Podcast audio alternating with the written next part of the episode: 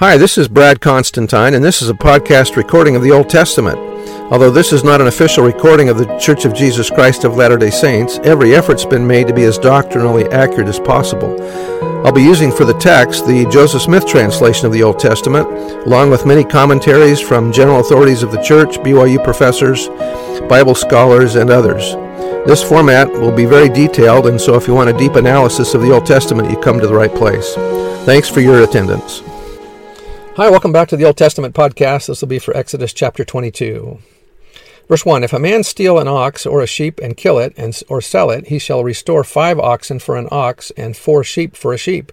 If a thief be found breaking up and be smitten that he die, there shall no blood be shed for him.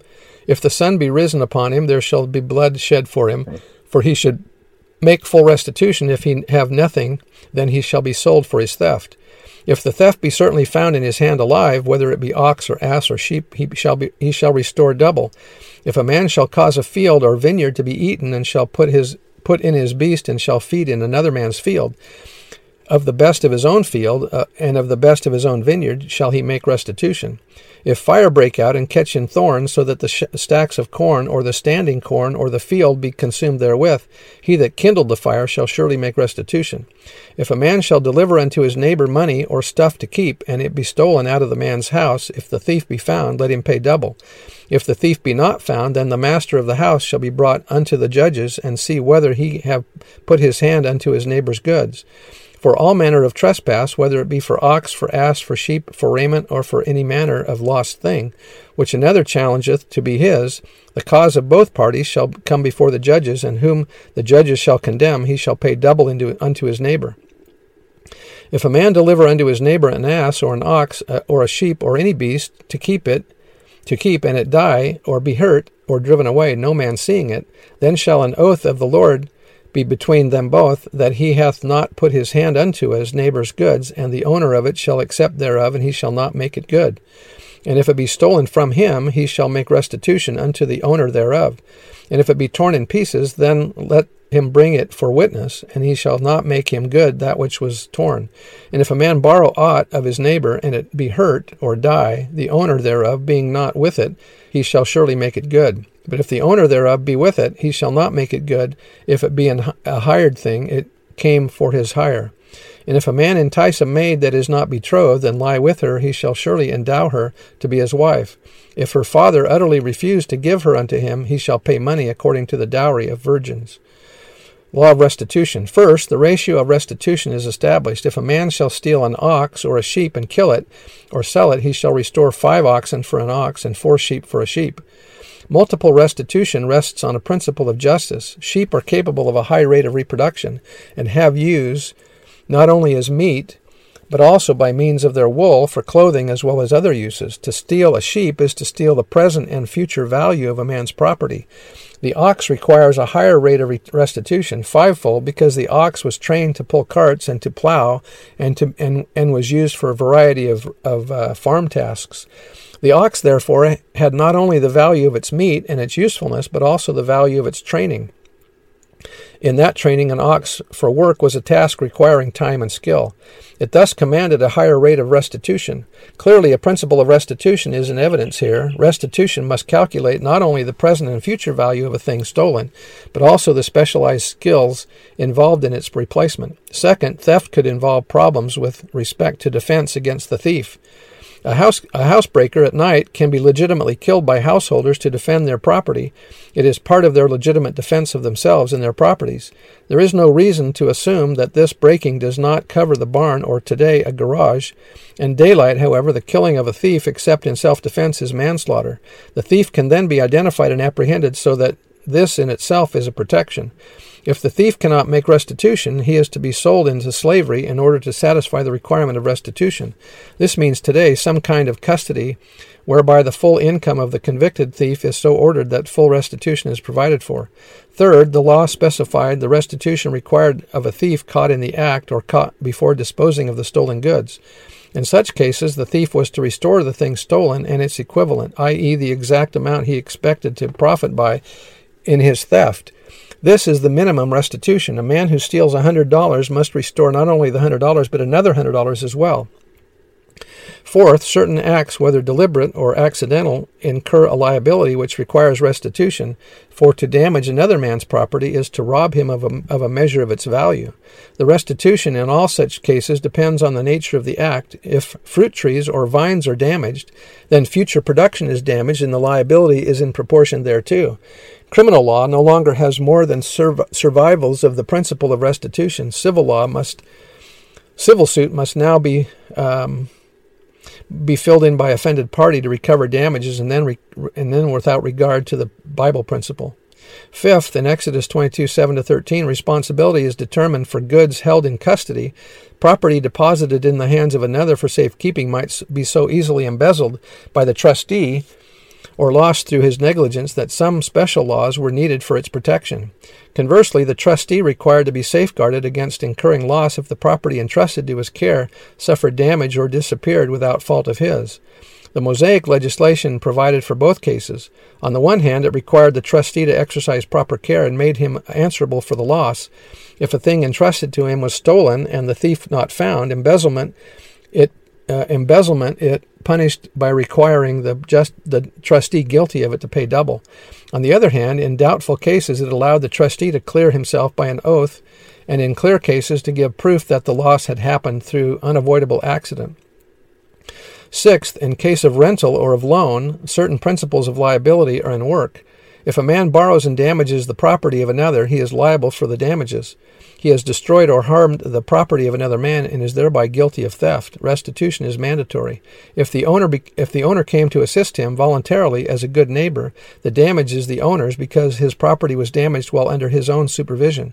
This is all the more true if he is working for hire, because his rental of his services with ox, ass, tractor, or any other equipment includes the wear and tear, the maintenance, and damages to his working equipment. Seventh, seduction is not only an offense against the seventh commandment, but also against the eighth, in that it involves robbing a girl of her, of her virginity. Compensation or restitution meant that he shall pay money according to the dowry of virgins.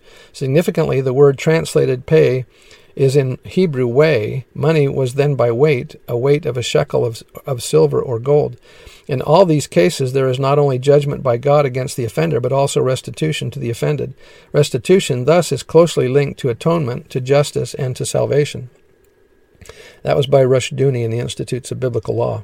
Verse 18 Thou shalt not suffer a witch, uh, the, the Joseph Smith translation says, a murderer to live, which uh, is not uh, the right translation. That changes a lot, doesn't it, about the witch trials in, in Salem, Massachusetts? Hmm. Verse 19 Whosoever lieth with a beast shall surely be put to death. He that sacrificeth unto any god save unto the Lord only, he shall be utterly destroyed. Thou shalt neither vex a stranger nor oppress him, for ye are ye were strangers in the land of Egypt. Ye shall not afflict any widow or fatherless child. If thou afflict them in any wise, and they cry at all unto me, I will surely hear their cry. And my wrath shall wax hot, and I will kill you with the sword, and your wives shall be widows, and your children childrenless. No, fatherless. Additional capital crimes in the midst of the laws of restitution, the Lord lists several other crimes worthy of death. In other words, some crimes were so serious that restitution had to be made with one's own life. These crimes included witchcraft. Uh, now, I mentioned that that's not uh, the correct translation, it was really a murder. One commentator explained why, from the severity of this law against witches, we may see in what light these were viewed by divine justice. They were seducers of the people from their allegiance to God, on whose judgment alone they should depend, and by Im- impiously prying into futurity, assumed an, an attribute of God, the foretelling of future events, which implied in itself the grossest blasphemy and tended to corrupt the minds of the people by leading them away from God and the revelation he had made of himself. Many of the Israelites had no doubt learned these curious arts from their long residence from the Egyptians, and so much were the Israelites attached to them that they that we find such arts in in repute among them, and various practices of this kind prevailed throughout the whole of the Jewish history, notwithstanding the offense was capital and in all cases punished with death. In the Joseph Smith translation, however, the word witch is replaced by the word murderer. Number two, sexual perversions with animals, one of the most evil of sexual sins. Three, idol worship, worship of a false god is to is to the spiritual man what murder is to the physical man, direct and devastating death. Alma the Younger understood this principle when he said of the of his period of apostasy, Yes, and I had murdered many of his children, or rather led them away unto destruction.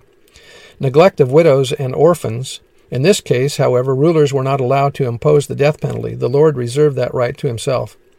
Verse 25 If thou lend money to any of my people that is poor by thee, thou shalt not be to him as a usurer, neither shalt thou lay upon him usury. That's uh, excessive amount of interest.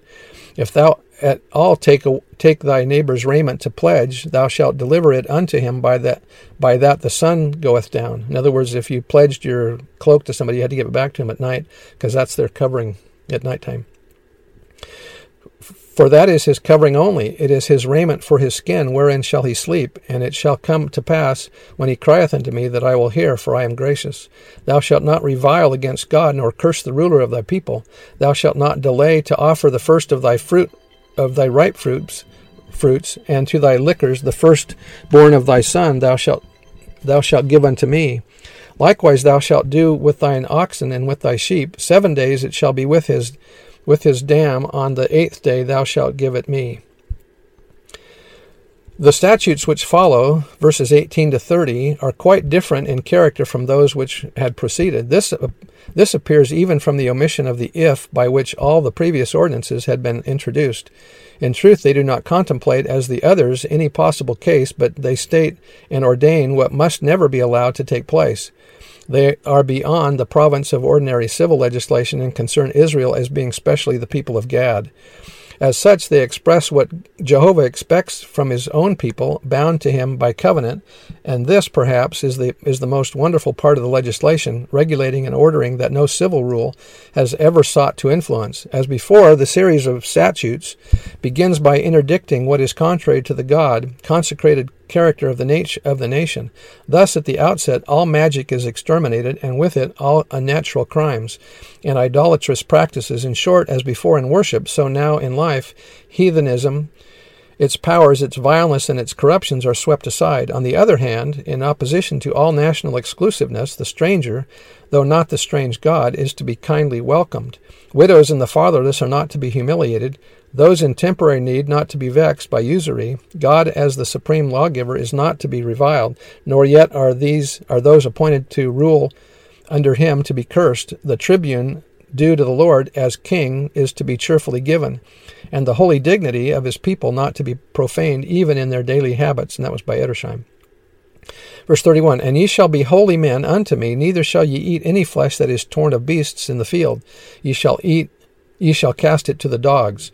The word translated liquors comes from a Hebrew word meaning to weep and denotes the juice of the vine or oil of the or oil of the olive, not necessarily fermented juice. These laws were to symbolize the willing consecration of the people of Jehovah. And That was out of the Institute manual. All right, uh, that's the end of the chapter. Uh, we'll see you next time. Bye.